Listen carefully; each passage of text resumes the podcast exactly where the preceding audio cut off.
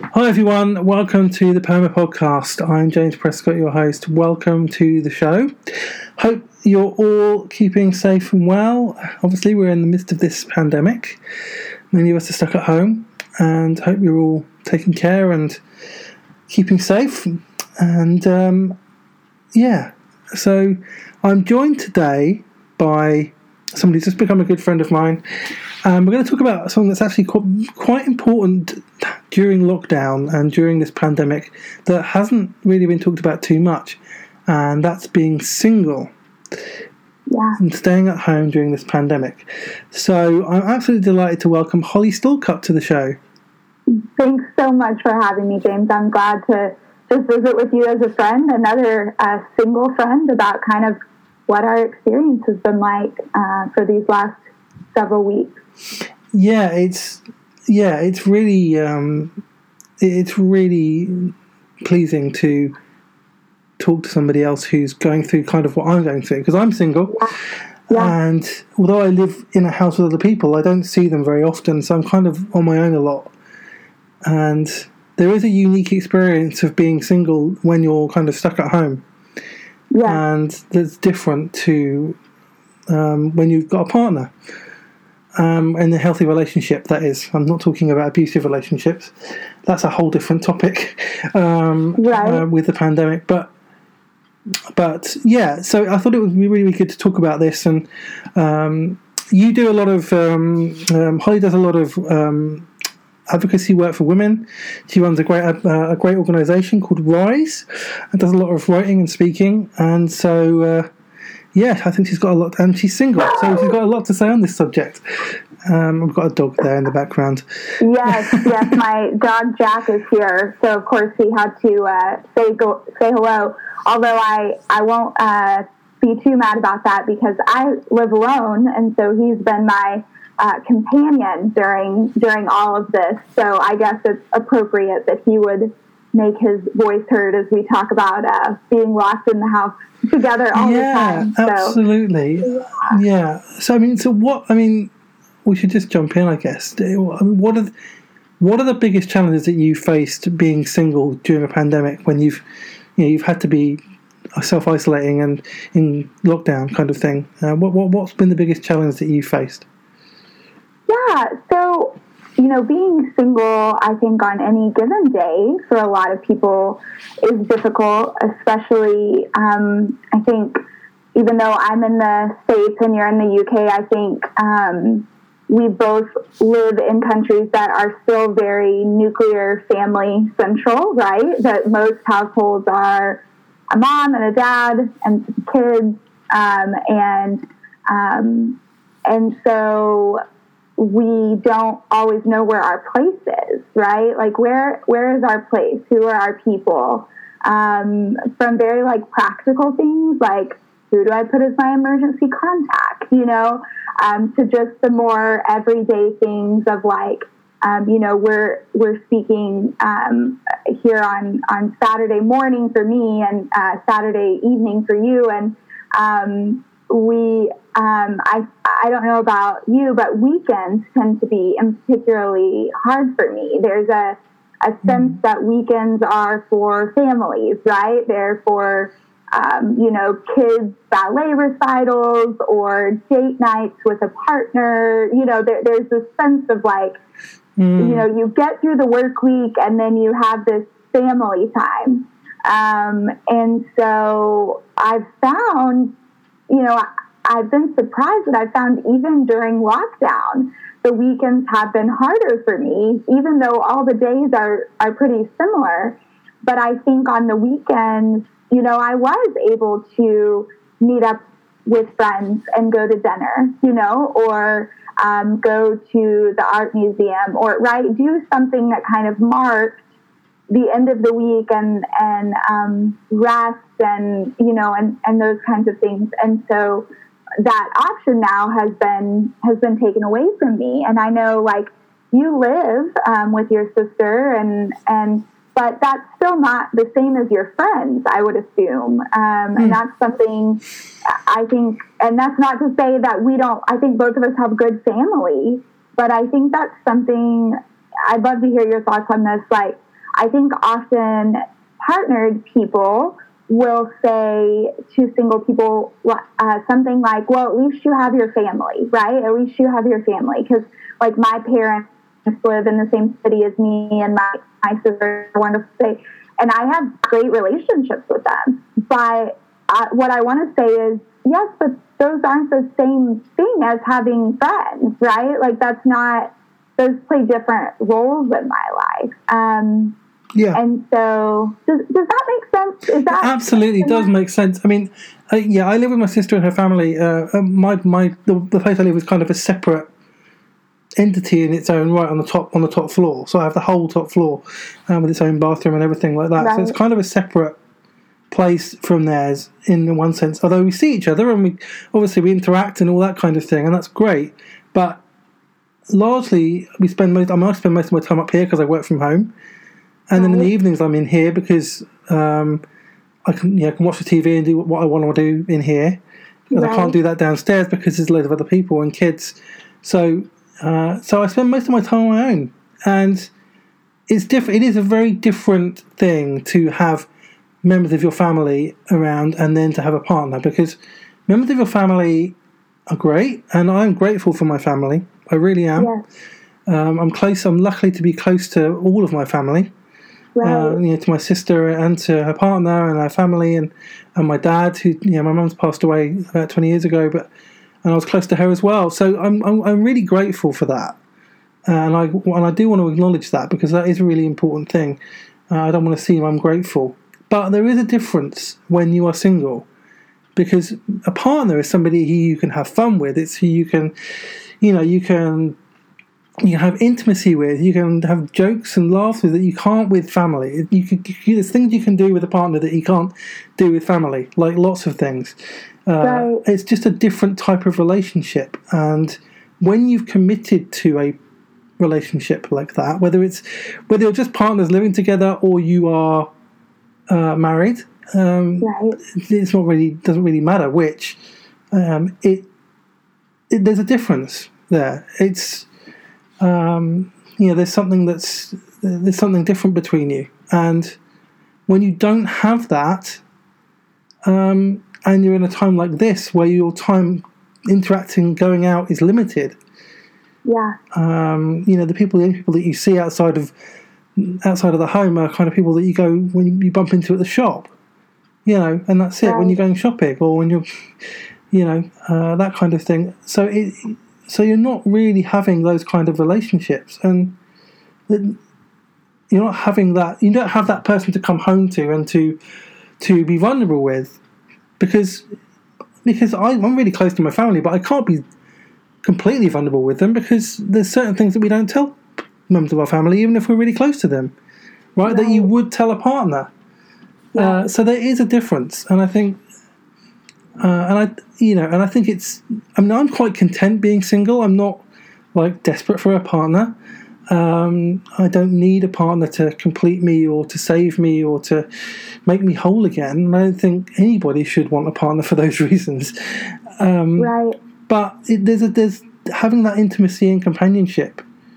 Um, someone who can see you at your worst and most vulnerable and support you, and and you know vice versa is is is really beneficial right now. I think um, a healthy relationship. Yeah, and I right, right, and that's an important caveat as we talk today. Is that you know when we're talking about partners, we're talking about a you know a healthy partnership where those people are seen and loved and um, and mm. honored. And I I think that um, I've been thinking a lot about how there may be no greater time that we would need partnership and intimacy and um, unconditional love than in a crisis like this, right? Like there's so much grief, there's so much processing, there's so much unknown, right? Like mm-hmm. the, the, what we know is so little um, compared to all of the questions that we have about when will life be back to normal and is normal gone and you know how far out can we plan things and and that those questions and feelings are hard when you're not alone, right? Mm. But most single people are grieving alone, right? They're scared alone. They're trying to plan for the unknown alone, and I I think that that can make that even for I think you and I are similar in that um, we might both be up for being married, you know, but that we're not miserable most days, right? Like we mm.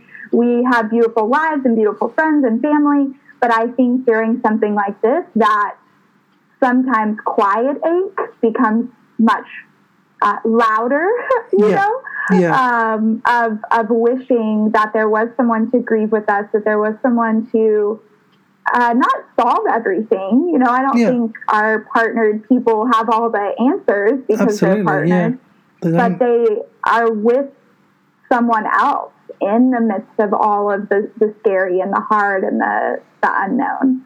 Um, and mm. I mm-hmm. think that even if you do have great family, like we said, you and I have great family, that's, that's not the same. And that doesn't even begin to talk about, I'm sure you and I both have single friends who don't have great family, right? Well, yeah, exactly. Um, yeah, I mean, that's who, potentially worse. Yeah.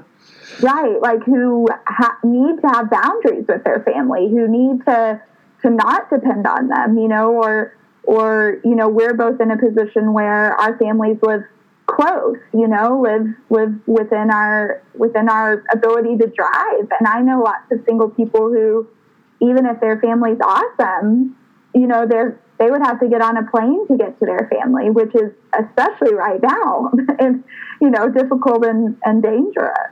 Um, and so, yeah, I think I think because we live in societies where things are set up, assuming that you're partnered, right? Assuming that you, and I think this is, correct me if I'm wrong, I think this is even more true here in the States um, that that there is an expectation that you if you aren't married you will be married. And if you don't have kids you will have kids right? Like this is the especially in the church right? Like there's this oh, yeah, assumption yeah. um, that this is this how you'll live. And so even as we're providing resources like as the church for this time there are a lot of resources that are set up for families, right? And so, um, and I'd love to hear you um, share kind of what your experience with church has been since this is, and not even just Sunday morning church, but Christian faith spaces, like since this has started. Um, yeah. There, you know, I have a wonderful church who, um, you know, one of our pastors is single, and you know, so we're kind of a, a unique setting, but you know, I have friends who on Sunday mornings they're telling them serve communion to each other. Well, they're living alone. There's no one to serve communion to, you know, or um, you know, do this activity with your family this week to think about the Bible story. But they're they don't have a family in the traditional sense of the word. So, what have you seen the church do well and maybe not do so well in these last few weeks? Well, I'm part of a of a small spiritual community up in London, which is a contemplative community. Uh, most people in that community uh, are single, and yeah. so it really has been well set up to support mm. us all. Like there are people in there who are married as well, but it's very it's it's a, it's a very good community for for that kind of support. You know, the, yeah. the, the, the um, kind of the vicar guy has said like if you need to chat just let me know.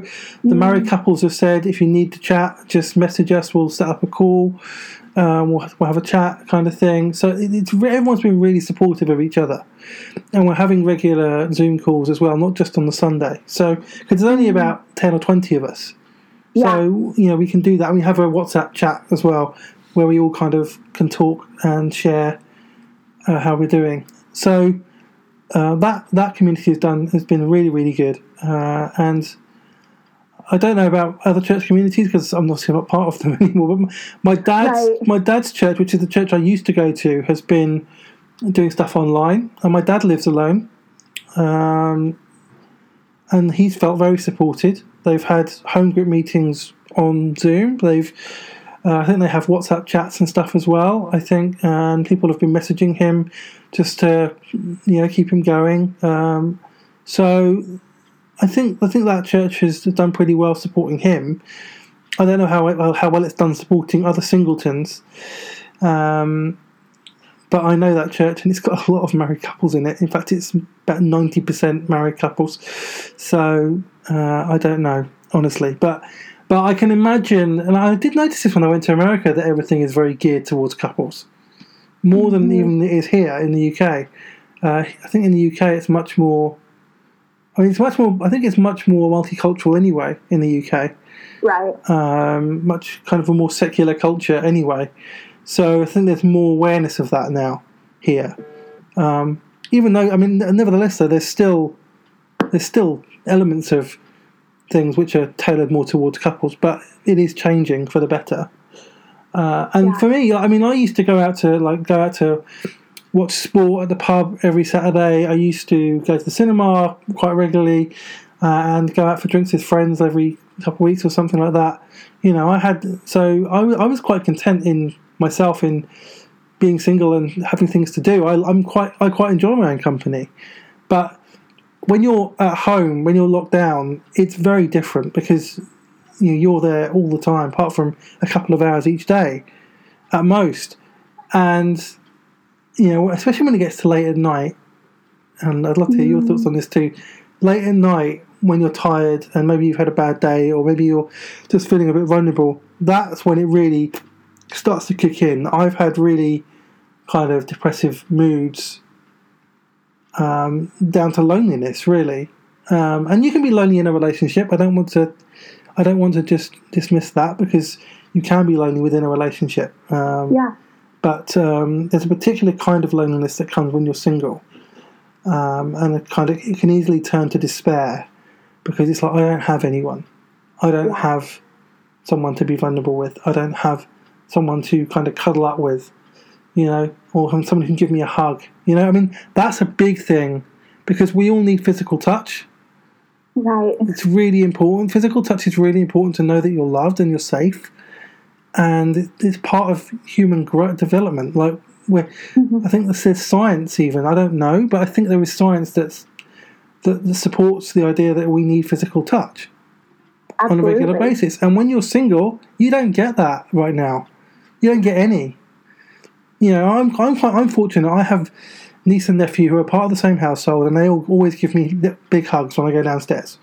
You know, yeah. and that that is great, and that really does help me uh, a lot. But that again, that's different from a partner who knows you and knows you intimately, and who is there for you and who can see you're struggling and just you know give you a hug or be affectionate.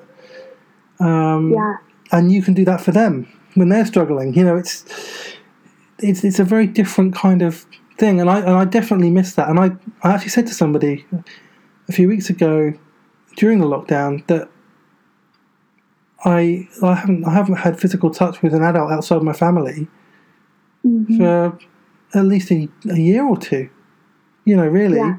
I mean, with maybe with friends once every so often when you give them a hug or whatever. But but generally, I haven't had that at all. You know, and and I miss that. I'm somebody who's got a love language of physical touch as well, and so I really miss that. And it's sometimes I just want a hug and a big hug. Yeah. And yeah. we don't get that. You know, I mean, I'd love to hear what your experience of that is. Yeah, well, I think that um, there absolutely is science to back up. Like touch is not just a a bonus, right? Like it's a it's a it's a need. You know, babies need to be held, and that that need doesn't go away. You know, as adults and. Um, uh, Lori Wilbert um, just recently, very very uh, ironically put out a book all about the importance of touch right before we were all locked in our homes without touch. Um, and it's called Handle with Care. Um, and it is a great look at um, the importance specifically as Jesus followers of physical touch. And I, I think one of the things that is so important, I think, especially for partnered people to understand in conversations around touch, is what you and I experience is the result of an over sexualized culture and a church culture that has um, so idolized and feared um, inappropriate sexual contact mm. that we've just relegated physical touch to parenting um, or child rearing and romantic partnerships, right? Like those are the two places that it is appropriate to get touch. Um, or from you know as an adult you might get a hug from your your parents or your your siblings. Um, but even then um, the, the, science around the difference between uh, short touch so like a brief hug when you walk in the door and prolonged touch so even like a longer hug or um, holding hands or sitting close together on a couch right? There, there's a different need that it fills in us. And i think um, we have to identify why aren't single people getting touch or even why aren't partnered people getting non-romantic touch right? And it, it stems back to um, this this fear of touch just being sexual in nature. You know if you if you look mm. at jesus he's always at the table like reclining with his friends. That literally means they're all just laying on top of each other, you know, visiting and drinking wine and eating bread, and um, and and so this hasn't always been this way, where touch has been this thing kind of relegated to the to the lucky few. Um, and I think this has become even more evident, you know, in lockdown. Um, you know, I have single friends who have literally not had any physical touch and four or going on five or six weeks now. And that is, that's inhumane, right? That is not like, this is not okay. And I, I think what partnered people don't understand is what we're asking of single people, in, partic- in particular, single people who live alone, um, to do is not is not sustainable. And you know, I've been lucky to be able to see my parents a few times and my my sister a few times and have made the decision for my own mental health that I will get a hug from them at the end. That that I won't um, be so black and white with these social distancing rules that I harm myself, right? Um, or else the the point is lost, right? Because the reason we're all social distancing is to keep ourselves from harm and our neighbors from harm, right? That's the, the whole eh, idea behind why we're all locked in our houses is to, to prevent harm. But when those rules begin to create harm, then we have to reevaluate. And, and really, what I would say is just try to figure out what nuance looks like, right? Like, I want to be wise. I want to love myself and my neighbor well, but also it's it's not just to ask single people to carry a larger part of that burden, right? Because we're not asking married people to live in the same home and not have any physical contact with each other, right? We're not we're not asking partnered people to sleep in separate beds or to not hug or kiss, right? We're we're just um, it's just assumed that if you are partnered, you'll still have that physical contact. Um, and then we're yeah. not thinking about how by removing single people even further to the edges of society, um, you know, that that that removes the little bit of physical touch that we were receiving, right? And you hit on something that something I've been telling people is the pandemic isn't creating new problems; it's revealing the problems we already had. Absolutely, right? yeah, absolutely right. Yeah, it, it, it's like an amplifier that is that is yeah. just exaggerating things that are already problems, and this goes deep. It goes deep into problems that we're all carrying because we're all. I've I've said this for ages. We're all grieving. We all carry grief all the time and we all have been grieving. We've just not dealt with it well, and we've not processed it well. And one of the outcomes is the way things are at the moment in our respective countries.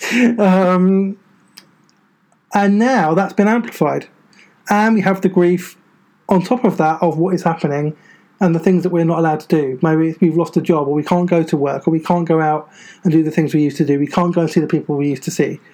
You know, there's um, we can't see our closest friends, we can't see our closest family, maybe, and we're having to grieve all of that as well. And so it's all being amplified. And when you spend time enough on your own, or time enough in the house when you can't go out, you start reflecting on these things and you start noticing these things. And it will be really interesting when when this is over how people respond to that because there will be, in my experience, there will be one of two responses. Um, either they will face up to their grief and name it and own it and do the work, um, speak to professionals, which is what I always say speak to professionals, um, get into community yeah. where you can get support um, and, and deal with it in a healthy way, or we will just retreat back to addiction, certainty, um, you know, building a structure around our pain and ignoring it um, which which I did for a long time, and our culture kind of culturally sanctions almost. Yeah. And the thing is, you, when you do that, eventually it comes out somewhere, and uh, and so it's going to be really interesting to see what happens with that. But this is another thing that will happen. That you know, we, with this this physical touch. Yeah. Um, some people are going to come. I think that one of the gifts that single people can bring out of this is I tend to find single people, often by force, are better at being weak and vulnerable and broken because we don't have those kind of traditional societal masks that we can put on of like we're this happy family and we're partnered and we have these kids and we're staying busy, right? Like we don't have kind of those usual things that you can use in a society to pretend like everything is okay. Mm. And I I think that single people if given the opportunity can lead us in grief, right? Like mm. single people are are knowledgeable in grief. Even my single friends who don't want to get married, I would say are knowledgeable in grief because they're living in a society that tells them something's wrong with them for not wanting to get married, right? Like yeah. that that that they're defective or they just haven't grown up or they're you know they're immature, whatever. And and so I was I was actually talking to a friend um, a couple of days ago she um, is partnered and is leading a, a, small group of women who are also primarily partnered in a um, suburban area um, where there, at least at the church, tends to be an assumption of affluency, even if that isn't always true. Um, and she was talking about how difficult it's been during these weeks of social isolation and, and self quarantine um, to get her women in her group to be honest about what they need and how they can help each other, right? And she said they'll like tell her individually, like, this is what's going on or this is what I need. But then when she gets them together, like in a Zoom call, they all act like everything's fine.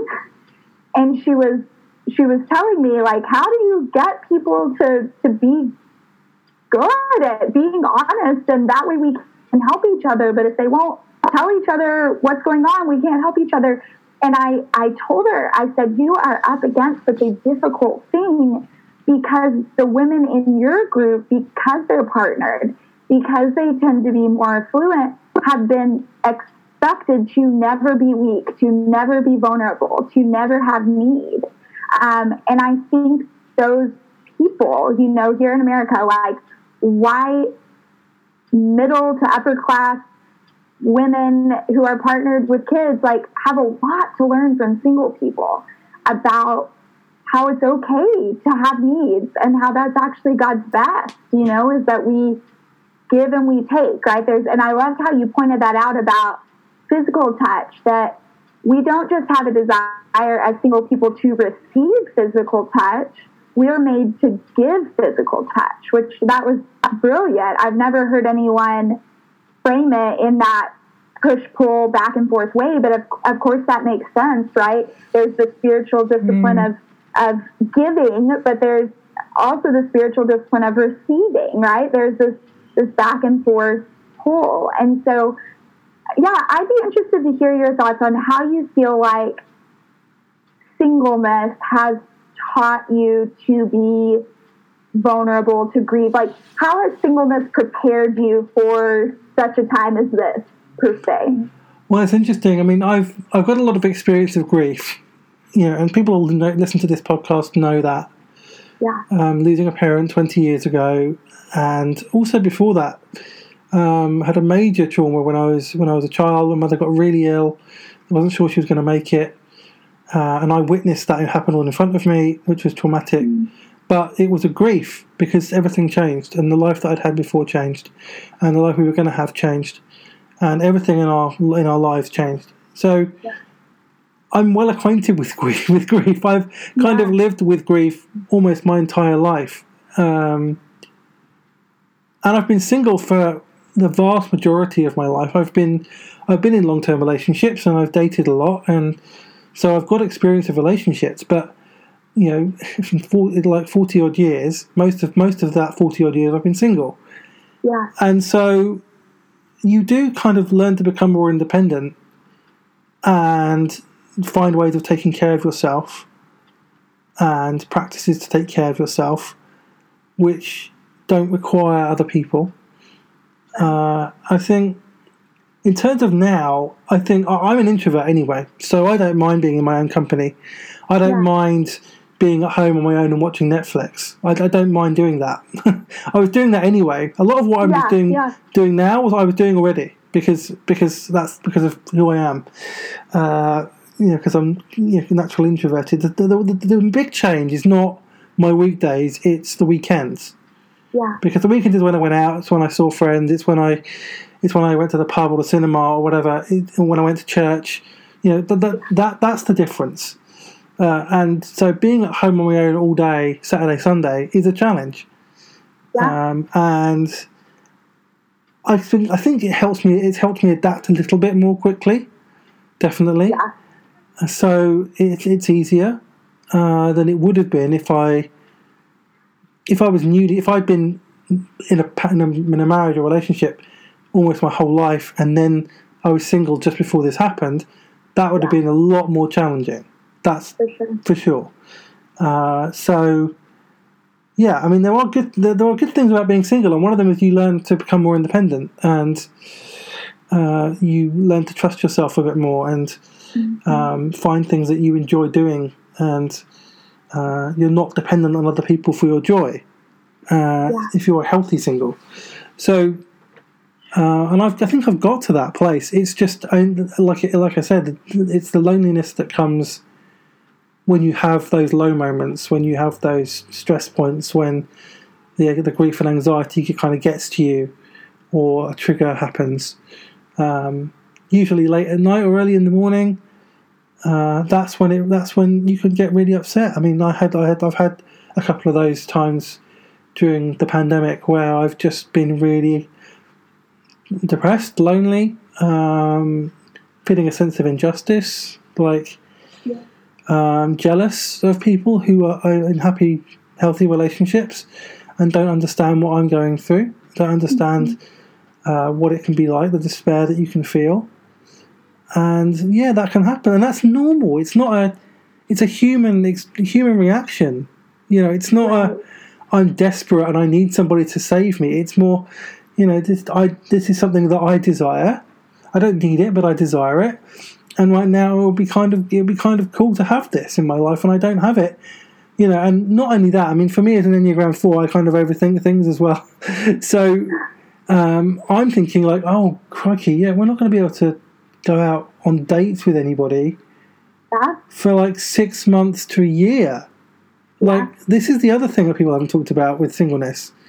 Like when when when is social distancing going to end? Like we don't have a vaccine till for for a year. Like, so even when we can go out again and maybe things open again, it's going to be different. Yeah. You know, you're not going to be able to go on a date and kiss someone new and hold hands with somebody right, new. right, Like, unless they give you their permission or unless you want to break social distancing rules, you know. right. Um, so it's going to be really difficult for singles. Like, yeah, there's, there's not much chance of you actually physically being with somebody for a long time. Even if you meet someone online, and that is entirely possible, by the way, you could meet someone online.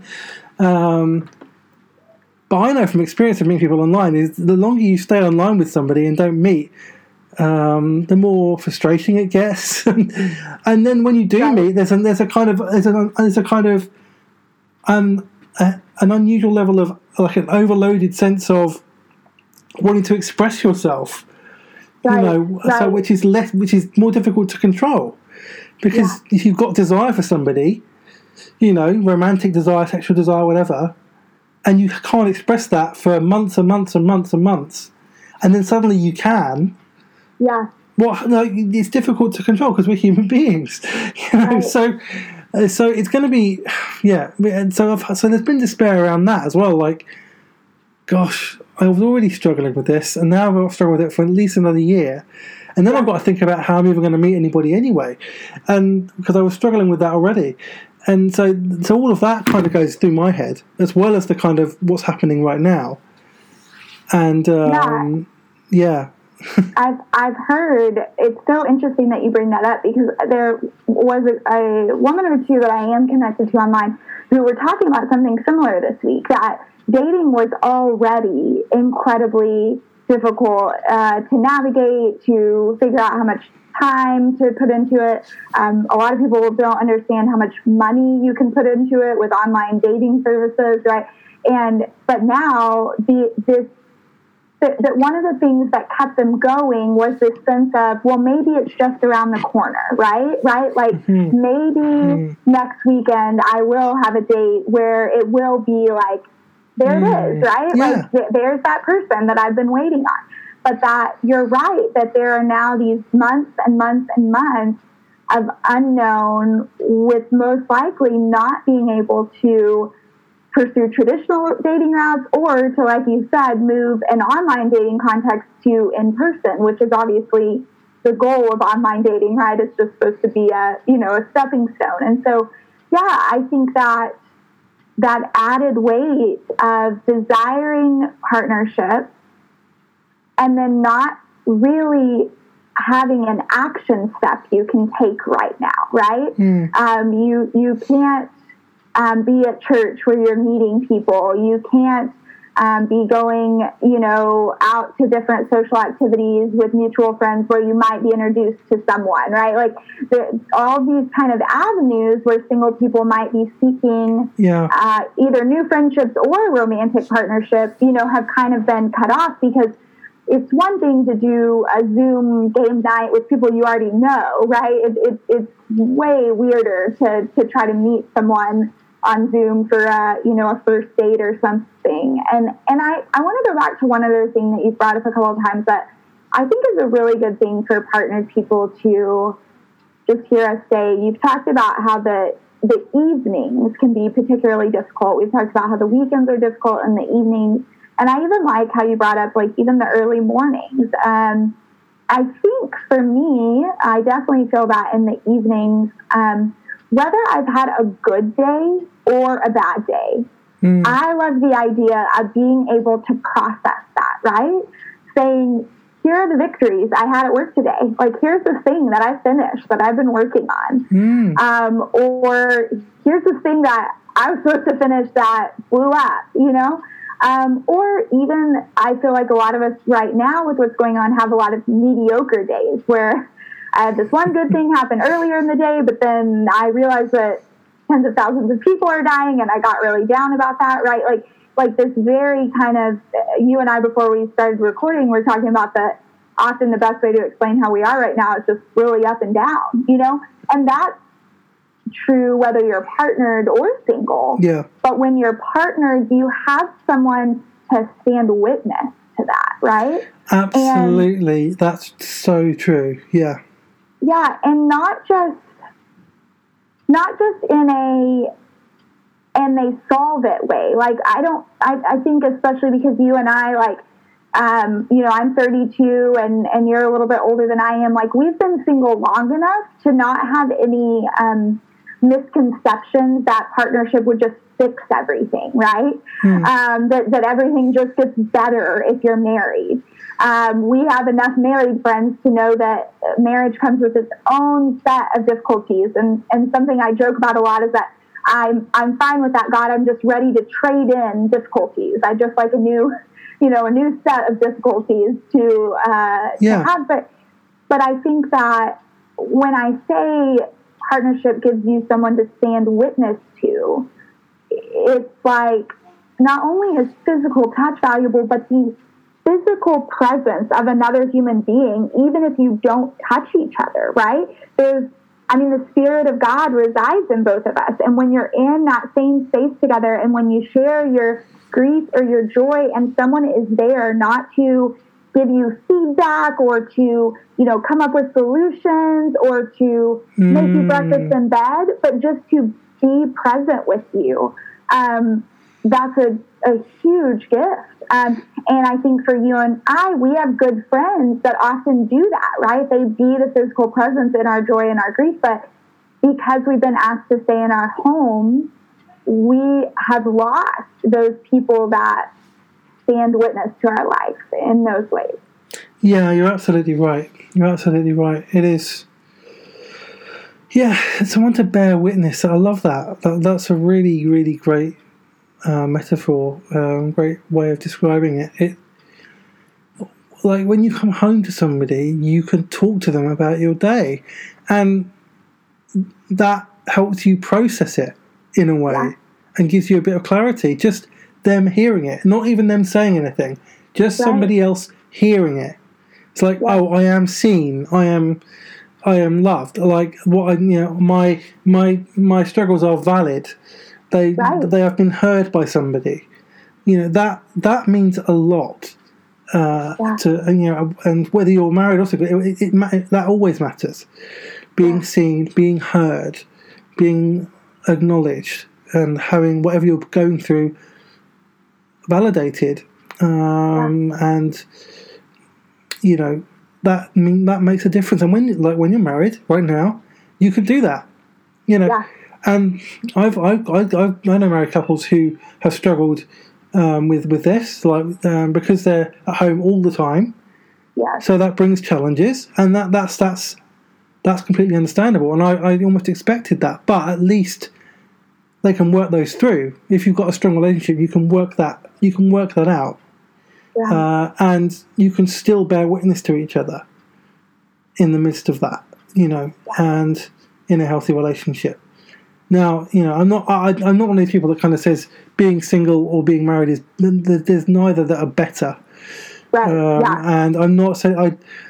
And also that I don't. I want to kind of for for anyone who who's coupled up listening that you know to dispel any kind of myth that single people see ourselves as victims. Um, no, not at all. Or martyrs or whatever, because we're not. Um, there's lots of benefits to being single. There are, um, and um, I, I, I quite enjoy being single a lot of the time, and I'm quite content in it. But you can still be content and desire something else. Absolutely, and yeah. I think you're the same. It's like, yeah, I, I, I like, I like, like, I love the way you put that. I'm willing to trade one set of problems for another set of problems. Yeah. You know, because at least then you've got somebody else to process them with. you know, right, right. Um, you know, in a healthy relationship. Again, want to stress healthy relationship, not yeah. and not any other kind of um, relationship. So, yeah, and I just think this is, I think this has been good to talk about because there are single people who I know who listen to this podcast and maybe just a bit of solidarity might be helpful for them. But also, I think for partnered people who listen to this show, just to get a bit of insight into the challenges that single people face and how they can be of service to those people, uh, have grace with them, and hold space for them um, will be really, really. I think this is a really, really good conversation for that. So, um, yeah, so I, I, would just encourage people who are listening to just kind of bear this in mind because it, it's it is a real issue, and um, it's going to be an issue when this is over.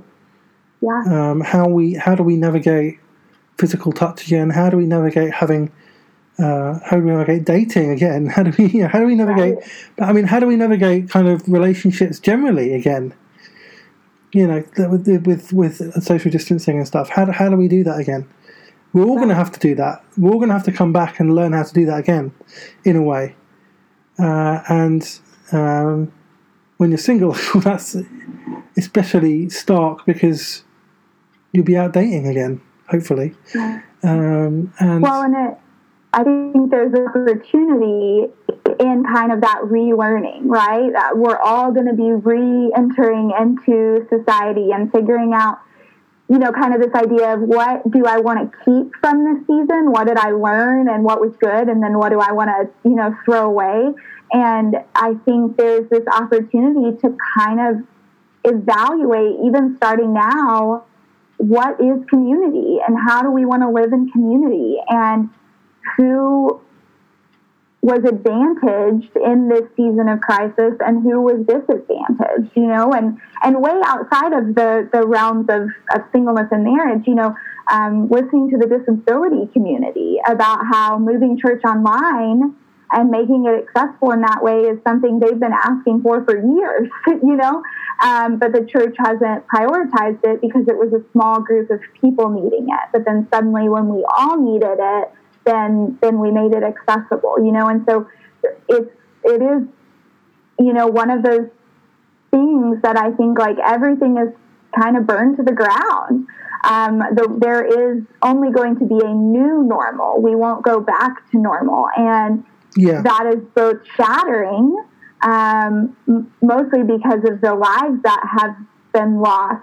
Um, Mm. but there is an opportunity for married people to evaluate like who are the single people in my life and are we doing a good job connecting with them and for single people to evaluate like who are the partner people in my life and you know have i done a good job checking in on them right? It is incredibly difficult to be parenting right now you know like i'm sure you see this with your family downstairs right? Like Yeah. it is you can have a great partner and great kids and still that is that is difficult. And so i, I love how you said like there isn't a competition here of who has it harder right? Like there's there's enough of god's abundance for all of us to have what we need but that doesn't just happen naturally, right? There has to be, we have to show up and do the work, right? You talked about that there will be people after this who will do the work and people after this who will just put back up those same kind of um, false ways that they were hiding behind. And the, the opportunity to the church is to do the work after this, both in our personal individual lives, right, with therapy and spiritual directors and processing our grief. And then there's this opportunity communally to do our work and to say, what did we learn from this as a, you know, as a community and how can we change and grow? Um, and that to me is hopeful um, in the midst of really, really Yeah. hard stuff. and that's that's what's been given. That's one of the things that's given me hope in this in this this, this experience is because I've done that work in my own life already Yes. in the last four or five years. I can see where it goes and what the outcome can be and what the freedom that you can find in uh, in processing that and working on that and doing that work uh, and the transformation that can happen and how you can connect with your your best truest self in a way Yeah. that you never did and how you can connect with God in a way that you never had before uh, and just the freedom that comes from it um, and my hope is that when we come out of this that people will discover that too. And um, Yes. I mean that's one of the reasons I'm writing writing my book. And I didn't know this is why I was writing my book at the time but it now feels really like needed and uh, like you know the story that story. Um, you know and I don't know when the book will come out but it'll be by the time it, it gets all done it'll probably be next year you know 2021 uh, when people are just coming out of this you know and Yes. so yeah there is that I do feel that sense of hope and that's not to disacknowledge that's not to disavow any experience or pain or struggle that that people are going through right now because Right. um, it's it's horrific for some people. Um, it's really difficult. Uh, it's difficult. Some people are dying. People's mental health is being affected. Um, there are women who are trapped in abusive homes because of it, Yeah. um, and that is all horrific and horrible.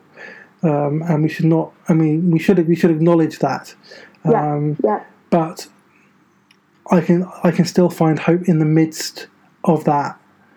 Uh, I can, yeah, because um, this will not last forever, uh, Yeah. and we will come through this, and there and God will somehow be in in it at the end of it, and we will find a new way through, and Yeah.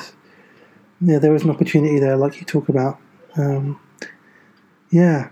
So thank you, Holly, for coming on the show. it's been Thank so great this conversation. I feel like it was um, uh, such a great opportunity to just talk about things that I'd I personally wanted to talk about for a long time, and I think that are Yeah. really important to talk about. And um, I hope this is beneficial for people who are listening as well. So thank you. Absolutely. Of course. Thank you so much. Um, yeah, it's been such a privilege. So Thank you. This was lovely. yeah, and um, thanks for listening, everybody, and take care.